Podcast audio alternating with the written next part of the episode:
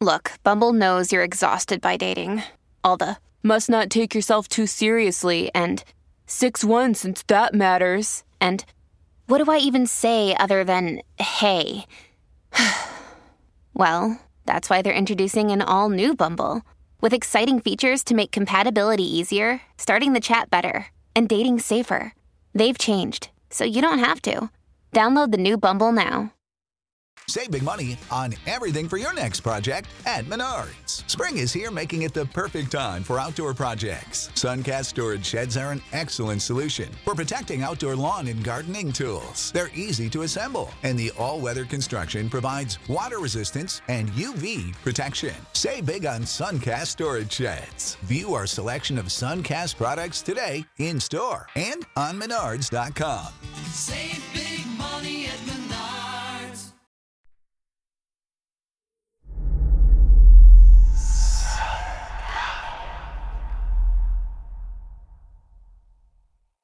Southern Gothic is a podcast that explores the history behind some of the American South's darkest days, greatest mysteries, and most chilling ghost stories.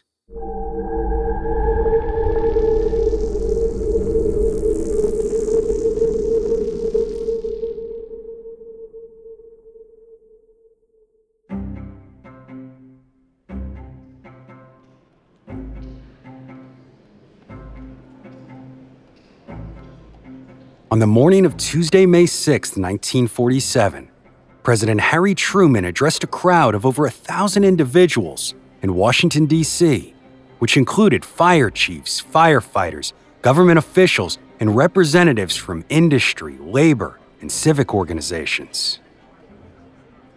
You see, in the aftermath of World War II, the United States found itself facing a new challenge here at home fire prevention. By 1946, the nation had witnessed over 400,000 fires, resulting in a devastating loss of more than 20,000 lives and a staggering $600 million in property damage. So the president demanded action, and the first national conference on fire prevention took place.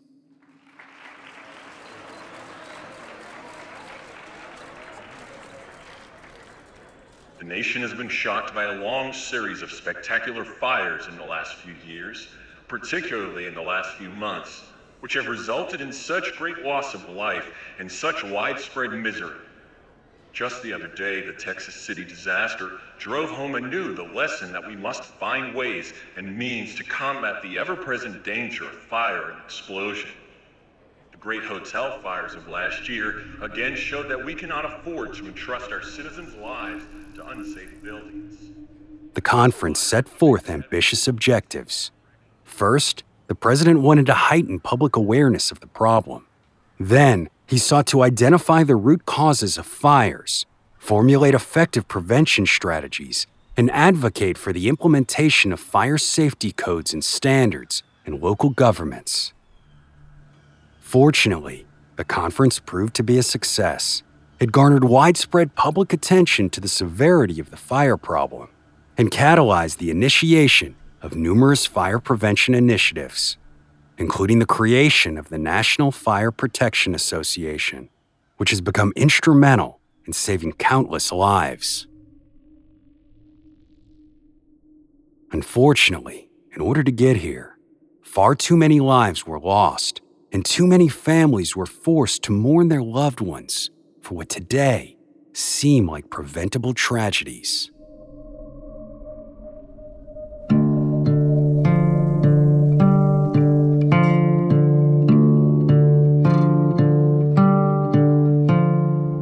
Sadly, one of the most horrific of these events took place in Atlanta, Georgia, a mere five months before Truman's conference, when a fire broke out at the Winecoff Hotel, a property that had been marketed to the public as absolutely fireproof, but instead became the site of the deadliest hotel fire in American history.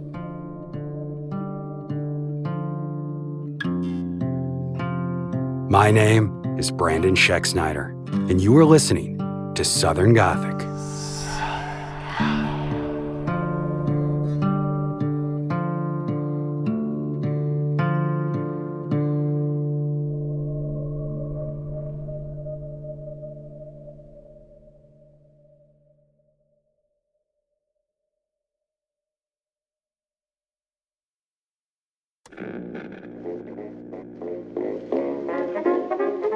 Two big orchestras playing such melody that the most proper of proper persons just can't keep her feet still. With the bellboys in their uniforms standing at attention. With French cooks from New Orleans fussing over most delicious things to eat. And attentive waiters ready to serve those good dishes. With smiling clerks standing near spotless register, manager Frank Harrell will on Thursday open the big doors of the Hotel Winecoff to the public. Everyone is invited to inspect the latest addition to the chain of magnificent hotels in Atlanta and to participate in the merry festivities of the big opening day. On October 30th, 1913, the Winecoff Hotel opened in Atlanta, Georgia, with quite the celebration. The new hotel was now not only one of the tallest buildings in the city, but it included some of the finest furnishings of any lodging in the state. The lobby boasted Italian marble and oriental rugs, the dining room fine silverware, and the rooms included stunning views from what at the time were considered towering heights.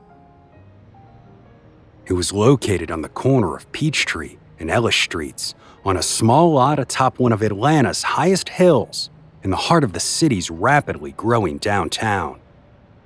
Urban architect William Lee Stoddard designed the modern marvel, which stood 15 stories tall, although they did omit the 13th floor for obvious reasons. Each floor above the third included 15 guest rooms, and the Winecoff had two elevators, but only a single staircase due to its relative width on that small lot. But one of the things that made the Hotel Winecoff so unique at the time wasn't just its size or the luxuries that it boasted. Rather, it was marketed as being, quote, absolutely fireproof. A designation that was pretty significant because during this period in history, large hotel fires were gradually becoming more and more common. In fact, just a little more than a decade prior to the Winecoff's completion, New York City saw its most lethal to date when the Windsor Hotel was destroyed by a blaze in less than 90 minutes, taking the lives of 86 individuals. So, as I said, this designation of being fireproof would have seemed quite significant. So much so that the hotel even included it on its stationery. However, what that meant wasn't quite what folks who read it believed and the fate that it tempted would prove awful horrific. You see, while the building had a steel frame structure with walls and ceilings made of concrete and structural clay tiles, combined with the protection of 12 inch thick panels of stone and brick on the exterior, the interior was far from secure. The single staircase was made with non combustible materials, but it was not enclosed by fire resistant doors and the hotel's interior corridor walls were finished with a painted burlap fabric extending several feet up into the wall. The room doors were a mere one and a half inches thick, and above them was a movable transom panel that could be opened for ventilation between the rooms and corridors. Not to mention, the walls inside the guest rooms were finished with as many as five to seven layers of wallpaper. Most chillingly, though, was that either out of hubris or incompetence, there were no automatic sprinklers or exterior fire escapes. And while there was a central fire alarm system for the building, it could only be operated manually from the front desk.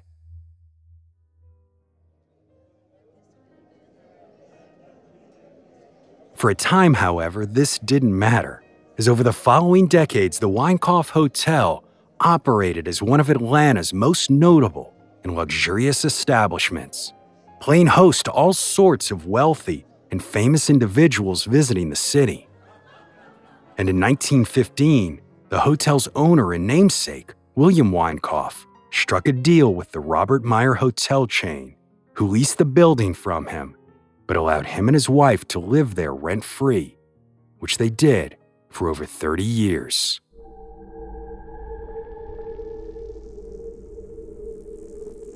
Unfortunately, it was there, in the Winecoff's 10th floor suite, that William and Grace's bodies would be found in the aftermath of a tragedy that, according to the hotel's fireproof marketing, never should have happened.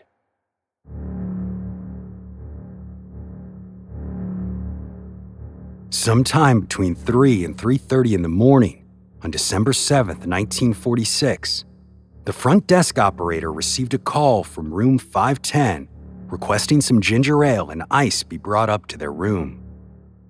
So the night bellhop got the items together and headed up in the elevator along with the night engineer, who's making the routine night check. But when the bellhop got to the room, he had to wait a few minutes outside, as the guest was apparently in the bathtub. So the elevator operator began the car's descent without him. And it was then, as she passed the third floor, that she thought she smelled smoke. Upon bringing the elevator back to its resting place in the basement, she hastily ran upstairs to notify the front desk operator, Comer Rowan, who immediately dropped what he was doing and raced up the stairs to the mezzanine, where he saw flames reflected in the mirror before him.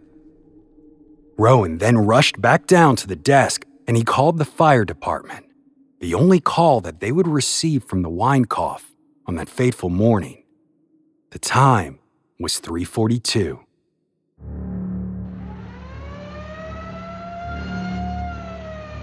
Within only a few minutes, three ladder and four pumper companies pulled away from their station just two blocks away and headed for the hotel. Meanwhile, as the bellhop and engineer went to exit room 510, where they had spent several minutes talking to the guest, they found the hallways filled with flames and a dense cloud of black smoke moving in their direction. Downstairs, Rowan feverishly plugged in every guest telephone as fast as he could, shouting fire to all who would pick up. But he could only work so fast, and the calls eventually ended when the switchboard went dead, leaving the remaining guests on their own. By the time the first firemen arrived on the scene, the hotel was in chaos, and the situation was only growing more and more grim by the second. So another alarm was sounded at 344 to call in more firefighters, and a third at 349, followed by a general alarm at 402 requesting all available personnel, including those off duty. Meanwhile, inside the hotel, there was a quickly growing frenzy of terrified people desperate to do anything to escape the smoke and flames licking at their doors. The problem was that as more and more of the guests began to wake up, open their doors and then their windows to escape, fresh airflow began pouring into the building, feeding the flames. And once the fire established itself in the corridors, it began to devour the burlap wall coverings, igniting room doors and transoms, allowing the flames to race up the floors of the building, spreading rapidly.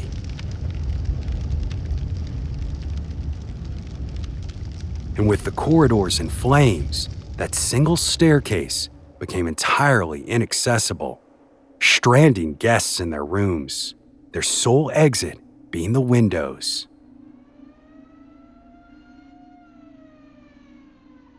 So the firemen who arrived at the scene first were left with a dilemma fight the fire itself or save the guests who were screaming from the windows above them. They chose rescue and rushed to set up their ladders. Major General Paul W. Baade, who led the U.S. Army's 35th Division onto Omaha Beach on D Day, was a guest at the hotel on that horrific morning. The general and his wife woke up in their sixth floor room when they heard shouting, and upon finding the hallway ablaze, they were forced to wait for a fireman to pull them through the window. Later, he compared the experience to his time at war, claiming, At least you felt you had a chance in dodging bullets, but you're just helpless when you're trapped in a hotel room with roaring flames all around you.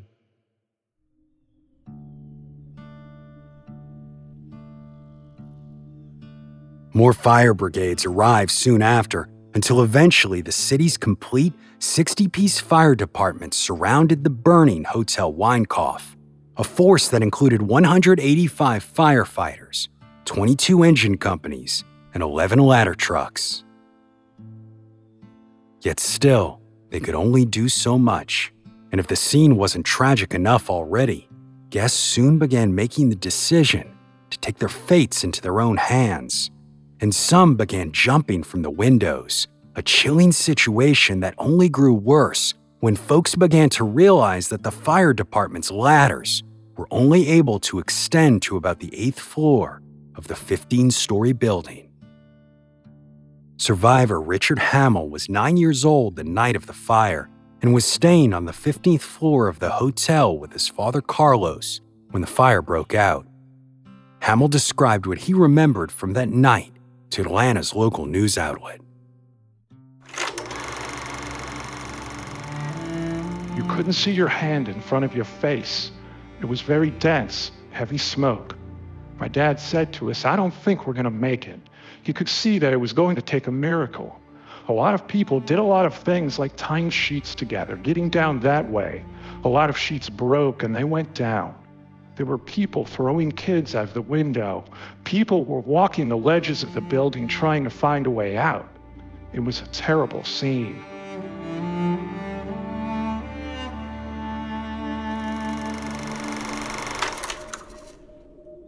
Hamill, his father, and a woman from Mississippi were the only survivors on the 15th floor, where he says that they spent nearly four hours filling up the bathtub with water and breathing into towels to survive.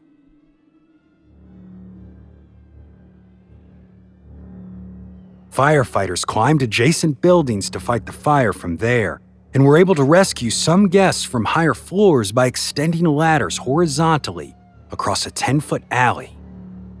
Meanwhile, on the ground, some of the men began using nets in attempt to catch any who dared to jump from the windows. Unfortunately, not everyone could be saved. A reporter on the scene described the horrific sight before them and the chilling decision that guests were forced to make, describing a woman standing on a seventh floor ledge gripping her two children. Her nightgown shone white against the flames behind her as she stood on the window ledge, high above the street. Then it too caught fire. She jumped, but she missed the net stretched by the firemen. She landed astride overhead wires, and there she hung in flames.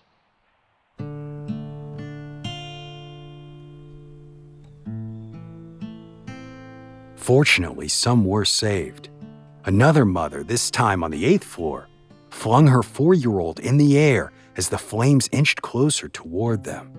A spectator at the scene saw the boy and, realizing there were no firefighters in the area, raced to help. Miraculously, he caught the boy, who somehow was uninjured. Unfortunately, the mother did not make it. Further stories speak to firefighters being hampered, or in some cases injured or killed, as the result of these falling bodies.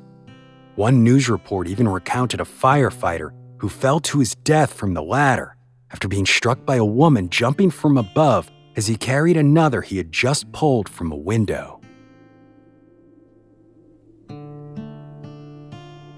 Honestly, I can't imagine there's any words to describe how gruesome this event really was.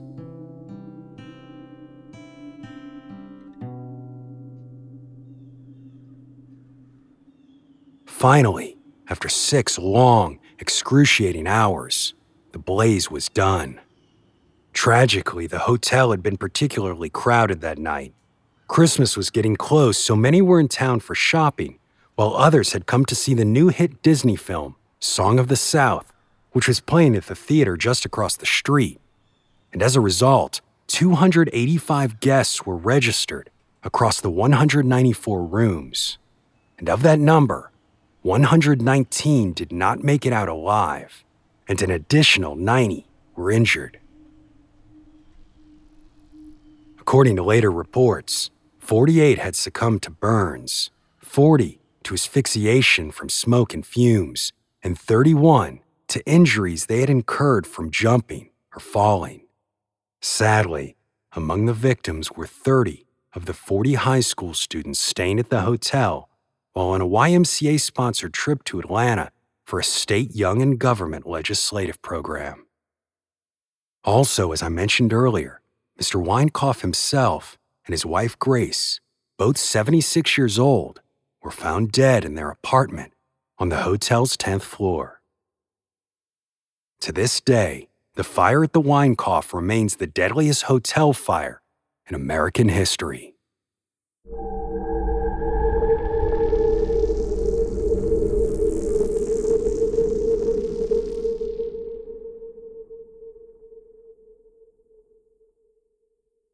Save big money when you start your next project today at Menards. Convert your current recess lighting with energy saving LED downlights from Feit Electric. They're bright and install easily in just minutes. They also go from regular lighting to nightlight mode with just a simple flip of a switch. Save big on all Feit lighting products now at Menards. Shop our lighting options today in store and on Menards.com. Save big money at Menards.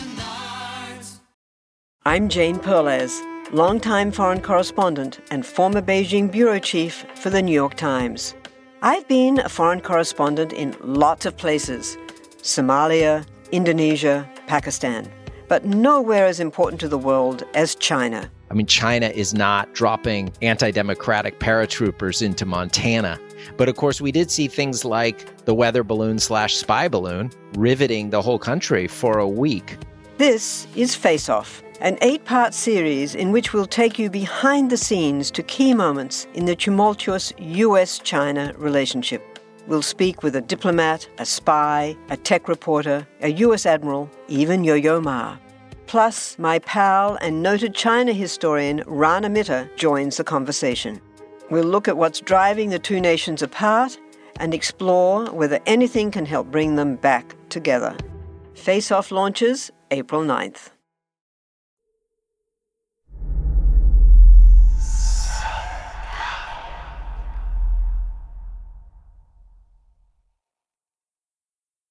On the morning of December 7th, 1946, almost 300 people were sleeping at the Winecoff Hotel when that tragic fire started.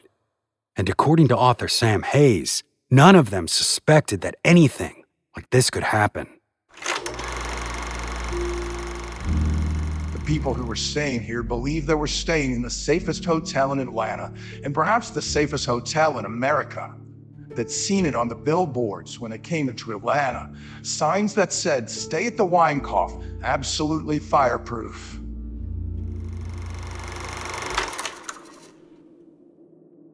So, why were 119 lives lost on that fateful morning?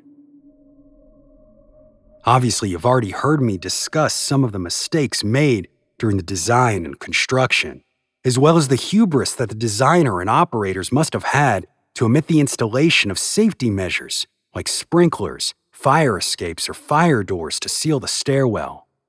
But what actually caused the blaze to start? Well, two days after the fire, Atlanta's fire marshal Harry Phillips told the city council that the cause would likely never be established definitively. And that claim has stood true to this very day, as the cause is still very much disputed. The fire's point of origin, however, was determined to be in the third floor west hallway, where a mattress and a chair had been temporarily placed in the corridor and Phillips posited that a lit cigarette flipped onto that mattress by maybe an inebriated guest was the most likely cause of the inferno. After all, according to the U.S. Fire Administration, a mattress fire doubles in size every minute, so it's certainly possible that this is how initial flames sprung up so quickly. In December of 1946, not long after the fire, the Atlanta Journal printed this opinion under the headline Live cigarette, mattress blamed in the Winecoff fire. A cigarette carelessly thrown into a mattress stored in the third floor hallway was blamed by investigating authorities Monday for possibly starting the fire, which killed at least 119 people and injured 91 others in Atlanta's Winecoff Hotel fire early Saturday morning. An open stairwell 10 or 15 feet from the point of origin, which permitted the flames to sweep upward through the entire 15 story building, and flimsy doors on the rooms were responsible for the great loss of life, investigators said. Investigators traced the fire from the burned mattress of a folding bed, which had been stored outside room 326 at the doomed hotel. The charred remains of the mattress were discovered by probers when they began their search. But while this theory that a mattress was accidentally set on fire became the official explanation, Hamilton Lokey Sr., who represented the hotel's insurer in suits filed by the survivors and the families of the deceased, as well as several other investigators, all claimed that this was not the case. Lokey said it was arson. Over the following years, several suspects popped up in regard to this issue, including a 26 year old truck driver named Henry Body Elder, who was purportedly a pyromaniac. But in 1994, former Atlanta Journal and Constitution reporter Sam Heys pointed a finger at a gentleman named Andrew McCullough. McCullough was an ex con who was said to have been at a poker game at the hotel, left the room to set the fire, and then returned to the game. These men who were gambling survived by jumping from the third floor window to the roof of a nearby store and then got to safety by way of the store's fire escapes. Well, after Heys published his book with this theory, The Winecoff Fire The Untold Story of America's Deadliest Hotel Fire, the former reporter who covered it in its aftermath back in the 40s corroborated Heys' suspicions claiming that he had in fact heard this story back in the day and had even written about it in some of the time following the fire. But he said, quote, I could never nail it down, and neither could the police. Unsurprisingly, in the aftermath of the Winecoff fire, much criticism was placed on the hotel's Titanic like claim that it was, quote, absolutely fireproof. The day after the fire, Georgia's governor publicly stated The public is being defrauded when a hotel is advertised as fireproof, but really isn't. Responsible agencies should prohibit the use of the word fireproof when a hotel is not really fireproof, as the Winecoff obviously was not. But technically, the hotel was fireproof, at least in the way that the term was meant to be used, as it had originated in the insurance industry which was obviously more concerned with loss of property as opposed to the loss of life. It turns out that a quote, fireproof building actually meant that a structure could withstand a severe fire and be returned to service once its interior finishes were replaced without total loss due to collapse or damage to adjoining structures. You see, fireproof didn't mean there couldn't be a fire. Rather, the building itself could just withstand it. A week after the tragic event, H.N. Pye, the chief engineer for the Southeastern Underwriters Association, warned insurers, quote, even though a building may be of non-combustible construction, the contents, decorative material, and furnishings may produce a fire of serious magnitude as to flame, and which will quickly fill the hallways with toxic gases of combustion. If this fact wasn't enough to cause public outcry across the country, the images of folks jumping from windows to escape the blaze made their way through newspaper headlines everywhere, and President Truman took notice of the severity of this problem. So, in 1946, a national conference on fire prevention was convened. Previous principles set forth by the National Fire Protection Association were revised to allow the codes to be incorporated into law, particularly the Building Exits Code, which required the use of multiple, protected means of egress. And the emphasis that was previously on building design and construction for the protection of property was changed to place a primary emphasis on the protection of life. Codes were again revised in 1948 to address the combustibility of interior finishes fire detection and warning systems, as well as provisions related to the number of people in a building. And the debate concerning enforcement of new fire code requirements in older properties was finally settled. Previously, such retroactive laws were viewed as unconstitutional taking of property, but the updated legislation enabled the enforcement of new standards for existing buildings. legislation that would have saved lives on that horrific December morning. As for the building itself, well, following the fire, the Winecoff Hotel remained empty until April of 1951, when it reopened as the Peachtree Hotel. Then, in 1967, the building was donated to the Georgia Baptist Convention for housing the elderly. However, over the course of the next few decades, it was repeatedly sold to a series of potential developers while remaining empty until 1996 when the hotel's gutted lobby served as a souvenir shop for the Summer Olympics. Finally, in April of 2006, a $23 million renovation project began, and the former Winecoff Hotel was restored into a boutique luxury hotel after decades of vacancy. This new property is called the Ellis Hotel, which opened its doors on October 1st, 2007, and remains open today. Of course, if y'all do decide to visit, be sure to go to the south side of the building where there's a historical marker that is, quote, dedicated to the victims, the survivors, and the firemen who fought the Winecoff fire.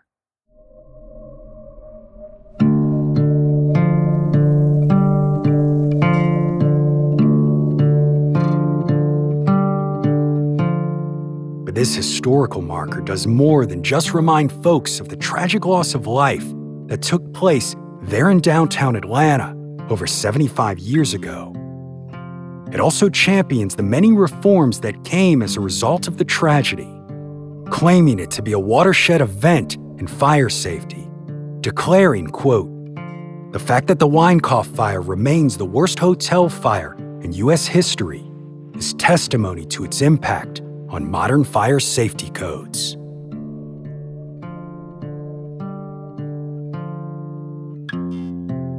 My name is Brandon Schexnayder, and you are listening to Southern Gothic.